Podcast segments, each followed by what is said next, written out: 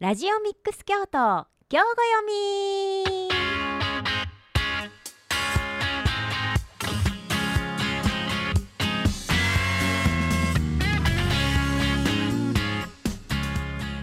この時間は京都市北区上京区の FM870 ラジオミックス京都から京都の人も楽しめる今知っておきたい京都の旅や魅力的なスポットをご紹介する番組です。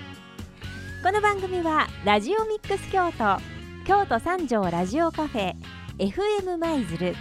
以上のコミュニティラジオアライアンス京都の3局ネットワークで放送しています。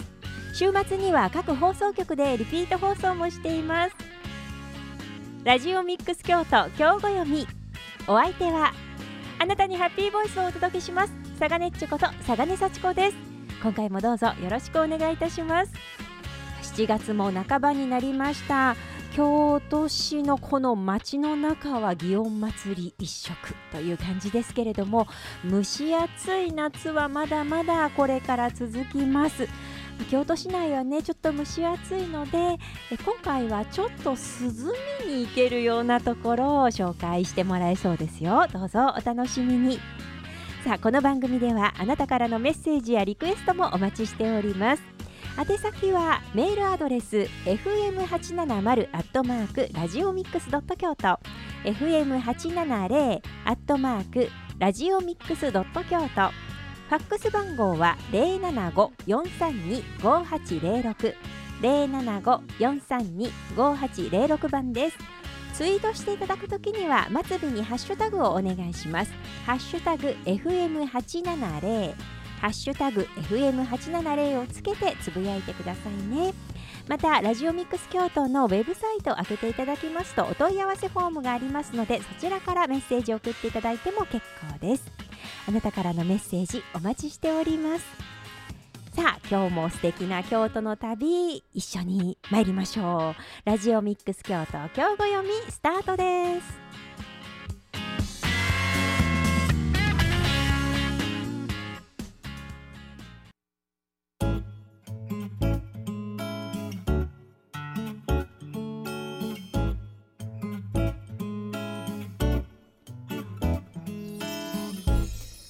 ラジオミックス京都今日ご読み佐賀ねっちこと佐賀根幸子がお送りしております。さあ今日旅をリポートしてくださるのはラジオミックス京都の旅リポーターのこのちらの方です。はい旅リポーターをしています。編集ライターのふっここと藤島ひじりです。よろしくお願いします。お願いします。はいちょっと一つだけ告知をしたいんですが。お願いします、はい。えっとカフェフラットプラスベジさん、はいたまり場って呼ばれてますよね、ええはい。あそこで実は22日の土曜日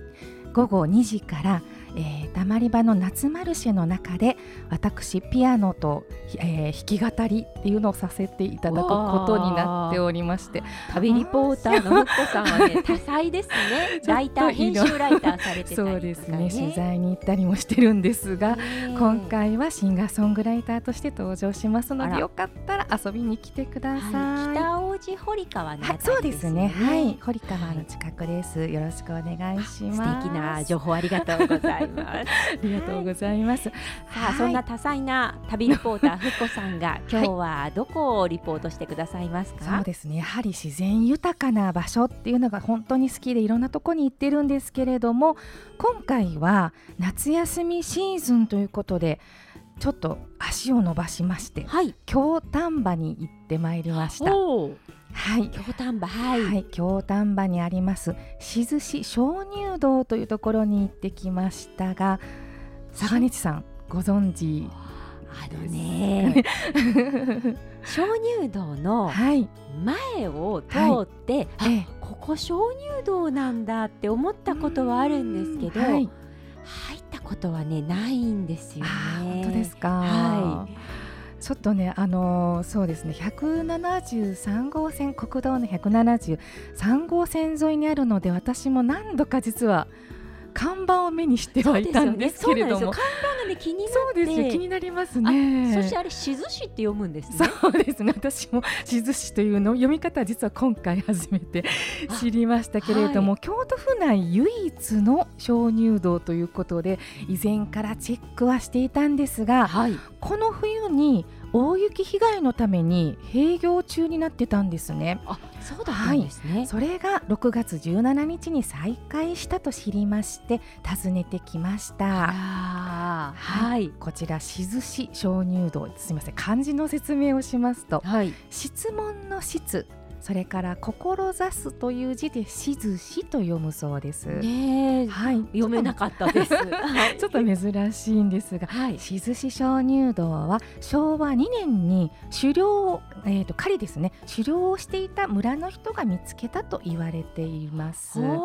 そうなんですね、はい、こちら総延長というのがこのまあ始まりから終点までの長さっていうのが120メートルあるそうなんですけれども、はい、私たちが入れるのは52.5メートルということで半分足らずぐらいなんですね、はい、かなりねコンパクトで可愛らしい感じの鍾乳洞なのであれ？もう終わっちゃったの？っていう感じの短さではあるんですけれども、はい、実は奥行きに対してかなり高低差があるんですね。なので、えっと、一番深いところで地下25メートルの深さすごい深いんですね。そうなんですね。でこちらこのやっぱ深さのせいかかなり涼しくでですね、はい、道内の平均気温が年間の平均気温12度しかないということでもう本当に涼しいです。えーはい、ちょっとね12度より体感でいうともうちょっと低い、あのー、そうですね入り口から3歩ほど、はい、3段ほど下がった時にすでにあれ？冷蔵庫を開けた時のようなふわーっていうこう冷気がそうです冷気がふわーっとくる感じがしました。なので本当に天然の冷蔵庫ってねよく言われたりしますけれども、とっても涼しくてあこれは夏だな夏向きだなと思いました。本当ですよね。はい。京都の中に鍾乳洞があるっていうのも意外ですけど、はい、そうですね。京都市は、はい、まず暑いっていうので有名じゃない本当に有名ですけれども。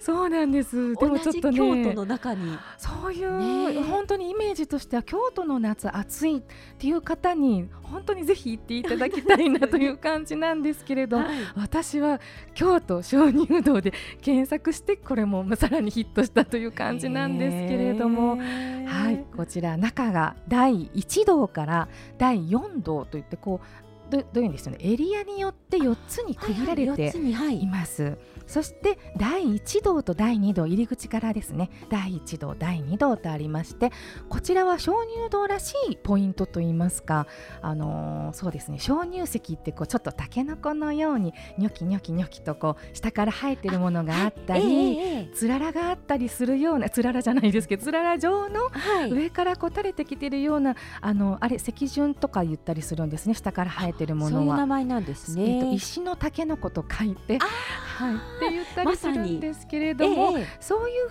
囲気のものっていうのが本当に第一第二にしかあのない感じでどちらかというとここがメインなのかな入り口近辺がメインなのかなという感じで第二道には黄金柱、岩戸唐滝地蔵地蔵岩か地蔵岩かすみません。ちょっとわからないんですが、はい、お地蔵様の形をしたものちょっと見つけにくいんですけれどもこの壁のこのここの辺かなというのがあるんですが、はい、ここまでであれば小さなお子様でも普通に階段を降りていって行けそうな感じの場所です。そうなんですね、はい、ただこの先で先がですね、はい、第3道から階段という書いてあるんですが、はい、はしごじゃないの？という感じの、ほぼ垂直になった階段を通ることになります。これがねちょっとなんて言うんですかね。あの秘密基地っぽいというか、はい、地下に向かってこれを降りていくとなんかそこから例えばあのサンダーバードのような ああいう乗り物なんかがあってどっか飛び出せるんじゃないかっていう、ちょっとね子供心にはすごくこう興奮するような感じの階段があります。階段じゃないです。でも見た目は本当に はしごのよをイメージしておいた方が良さそうな感じなんですね、ね、ほぼ垂直のところを降りていく感じでやはり25メートルまで下がっていくっていうことを考えると確かにそういったね急なところを降りていくしかないんでしょうね。ということでこのはしご状になった階段が2箇所、はい、1つにつき20段ぐらいちょっと念のため数えてみましたら、はい、20段前後ぐらいあります。こちら手すりも冷たくなっていて本当に冷え冷えな感じなんですが 天井から滴り落ちてくるこう水滴なんかもついていてちょっと濡れてるのでちょっと怖がりの方とかご高齢の方とか小さいお子さんはちょっと注意が必要かなと感じました。そうですよね。はい。いややっぱりしっかりと自分の体支えられるぐらいの、ね、ね、方の方がいいのかもしれないですね。はい、あの普段からこうやっぱりそういう公園の遊具なんかでね、うんうん、遊んでるお子さんなんかだったら大丈夫なんじゃないかなと。えー、例えばジャングルジムとかそういうとこに登ってる子なら大丈夫だし、はいはい、きっと楽しめるんじゃないかなと思います。あのインディ・ジョーンズファンの私としてもやはり洞窟っていうのはちょっとね興奮するものがありまして 冒険好きな方必ず一度は訪ねてもらいたいと思うようなワクワク感があります。あのちょっとねこの鍾乳洞のイメージとして、はい、結構有名なものでいうと例えば山口県の秋吉堂であったりとか、はいはい、こちら1キロぐらいの長いとこだったり富士山の風穴氷穴というのもね有名なんですけれども、こちらもやっぱ200メートルとか150メートルあってどちらも15分ほどかけて歩いたりするんですけれども、えー、えっと、それに比べると多分5分から10分みたいな感じで終点まで行ってそのまま折り返し戻ってくるという感じなんですが、はい、あのもし小さいお子さんと一緒に来られた場合も大丈夫です。えー、例えば外に出ていただくと、えー、長いジャンボ滑り台20メートルぐらいのものがあったりとかキャンプ場もありますので、はい、ちょっと小さいお子さんだけ先に出て待っててねっていうことができて、やっぱり突き当たりまで行くねっていうご家族がいらっしゃったらその間待ってることもできますのでそうなんですね、はい、ぜひごご家族で一緒に行ってもらいたい感じの場所でもあります。すね、じゃあそのね、はい、年齢に応じてちょっと引き返してもらって、ね。はい、途中で引き返してもらっても大丈夫かなと思います。はい、でここで少し注意ポイントをあ、はい、あのよく長袖長ズボンでね自然の中にみたいな話もしますが、こちらはもちろんヒールはあの厳禁という感じですけれども滑らない靴でというのをお伝えしておきたいなと思います。やはりはしごのところがやっぱり素材的にちょっと滑りやすいかなと思いますので。濡れてるっておっしゃってましたもんね。そうですね。ちょっとかなり湿っぽくて、あの常に滴り落ちてきたりする感じなので、やはり滑らない靴、それからはしご状なのでスカートはやめておいた方がいいかなと感じました。ね、動きやすい服装の方が良さそうですね。下からちょっと見えちゃったりしそうな気もしました。それからカーディガンなど羽織るものを持参した方がいいかなというひ本当にひんやりしてますので、だから外もね外とのこの気温差がかなりありそうですよね。外気温との差がすごかったので、やはり T シャツ1枚だとちょっと肌寒く感じますので、カーディガンとか羽織るもの、それからタオルなんか持っていくといいのかなと思いました。それとリュックとかそうですねカバンの蓋がちゃんと閉まるようにしておかないとどっかに中身が転んでいっちゃいそうな そんなちょっと危険な香りもしましたので、まあ、ね、ね、自然のところに行く時にはやっぱりこうね、はい、あの両手足ちゃんと自由に動けるような洋服だったりとか、はい、持ち物にしておく方が安全ですよね。そうですね。ちょっと私はあの小さなカバンにあの水筒入れてたので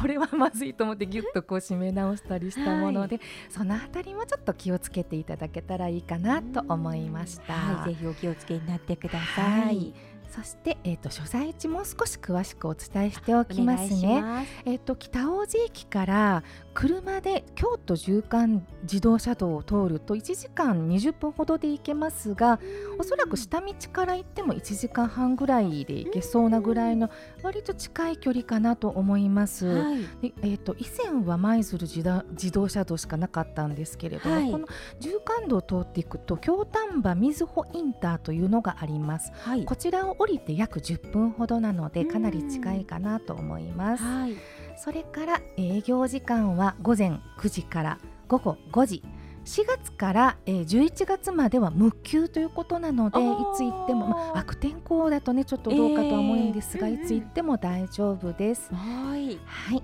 料金は大人530円、はい、3歳以上中学生以下が310円です。もしお問い合わせをされる場合は、はい、静市鍾乳洞公園事務局。電話番号が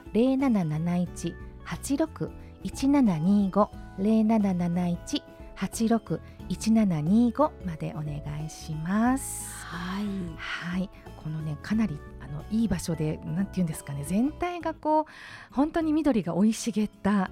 古くて大きそうな木があったりとかもしますしテントサイトが10基ほどあったりとかバンガローもあったりするんですね。じゃあキャンプでいらっしゃって、はい、ね予約だと思うんですけれども、こちらもあの利用しながらということもできますしバードウォッチングとかもできると思いますので。いいはい、ぜひとも夏休みにお出かけしてみてはいかがでしょうか。ちょっとね暑い夏ですけれども、はい、ひんやりした。ひんやりしてました。本当にひんやりして思わずカッと目が開くぐらい。そうなんですね、はい、はい、なんかちょっとねあのいろいろあの夏休みって海に行ったり、ね、山に行ったりいろいろあると思うんですけど、はい、今年はちょっと山の鍾乳洞。そうですね。鍾乳洞経由で海に行かれる場合も。そうですよ ね。それもいいかもしれないですね、はい、いいかなと思います。いや素敵な場所をご紹介いただいてありがとうございました、ありがとうございました。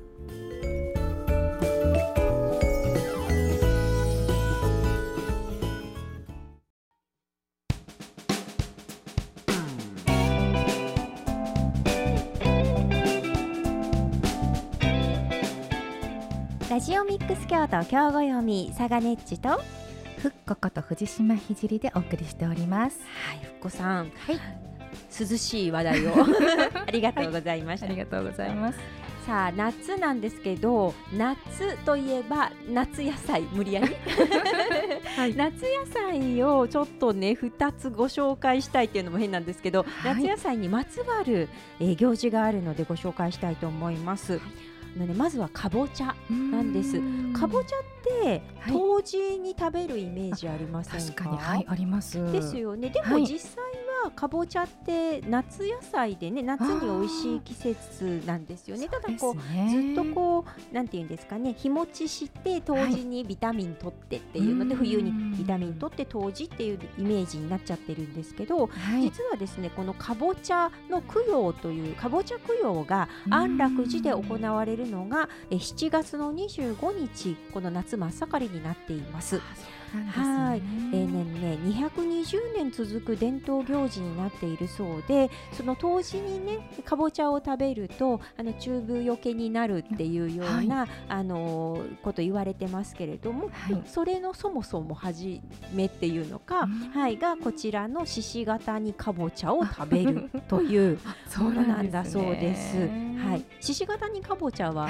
ご存知ですか？存じております。はい、買っております。あ、ね、京野菜ちょっとひょうたんみたいな形してるね、ね、ちょっと変わったかぼちゃなんですけれども、可、は、愛、い、いです。ですよね。はい。こちらの獅子型にかぼちゃを、はい、えー、こう振る舞うというのがこちらのかぼちゃ供養になっているんだそうです。はい。安楽寺こちらあの哲学の道から一本山際の方の通称隠れ道というところに面しているんだそうです。あれあの道隠れ道って言うんですね 私ちょっと知らなかったんですけれども。はい、はい、えー、こちらそうなっているんだそうです。え法然院の南側あたりで石段の上に見える山門が目印ですというふうにお寺の方の紹介には書かれていました。はい、はいえー、こちらですね。7月の25日ですね。獅子型にかぼちゃ供養がございます、えー、配管料、えー、中学生以下は無料で配管料500円となっています。公開の時間が午前10時から午後4時までになっていますのでお気をつけになってください。お問い合わせの電話番号は075-771の5360 075-771の5360番です。そしてもう一つ夏野菜きゅうりも美味しいですよね夏野はい菜ね、うんはい。はきゅうりでねきゅうり封じというのがあるんだそうです。初めて聞きました。はい、これは人工院さんなんですがうん。7月21日の金曜と30日の日曜日え弘法大師が伝えた秘宝なんだそうです。はい、あのーこうねうんきゅうりで病を封じ込めるという行事なんだそうですよ。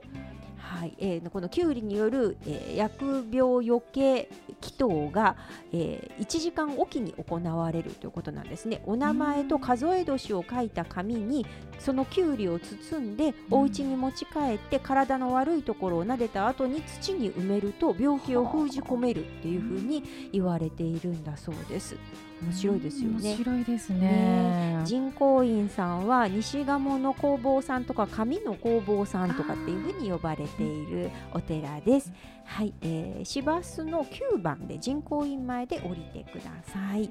お問い合わせの電話番号は零七五四九一四三七五零七五四九一四三七五番となっています。かぼちゃの供養があったり。きゅうり封じがあったり はい。ねあなんかこううん食べてももちろん栄養になってくれてね、体のためにいいんですけど、こんな風になんかあの病を封じ込めたりとかしてくれるんですね。すね初めて知りました。はい私も知らなかったんですけどね。食べずに埋めてしまうということですね。はい、そうなんです。埋めちゃうんですね。はいだけど埋めることができない場合は、あのお寺のところに収めるっていう風になっていますあ。お家にねいいですね。はい、必ず埋めるとこ最近ねなかなか少ないかなと思いますのお家で埋められない方はお寺に納めれば良いそうです、なるほど。なんかすごい効きそうな気がしますはい。ねはい、きゅうり封じとそれからかぼちゃ供養。はい。よかったらいらしてみてください